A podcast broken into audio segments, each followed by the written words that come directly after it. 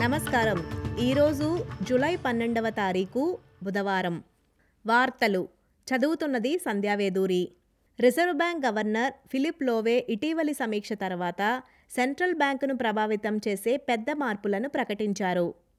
Mister లోవే మాట్లాడుతూ RBA వచ్చే సంవత్సరం నుండి పదకొండుకి బదులుగా ఎనిమిది బోర్డు సమావేశాలను నిర్వహిస్తుందని చెప్పారు. ఫిబ్రవరి మే ఆగస్ట్ మరియు నవంబర్ మొదటి మంగళవారాల్లో రేటు నిర్ణయాలు తీసుకుంటుందని చెప్పారు.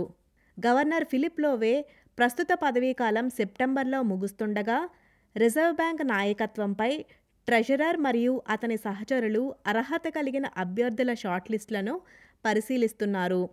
ప్రస్తుత గవర్నర్ ఫిలిప్ లోవే కూడా షార్ట్ లిస్టులో ఉన్నారు.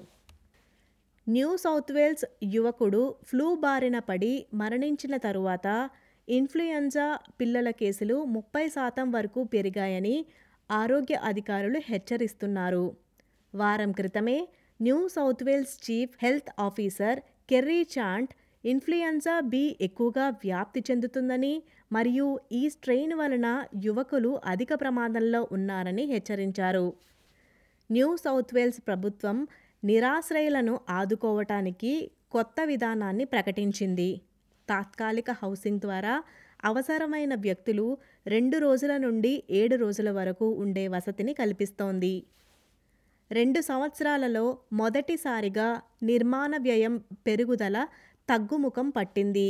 కొత్త గృహ నిర్మాణాల తగ్గుదల వల్ల పదార్థాలు మరియు కార్మికుల డిమాండ్ తగ్గింది. హౌసింగ్ మార్కెట్ మరియు ద్రవ్యోల్బణం ప్రభావాలతో సెప్టెంబర్ రెండు వేల ఇరవై నుండి ఇంటిని నిర్మించటం లేదా పునరుద్ధరించడం ఖర్చు గత నెలలో కనిష్ట సగటు పెరుగుదలను నమోదు చేసుకుంది.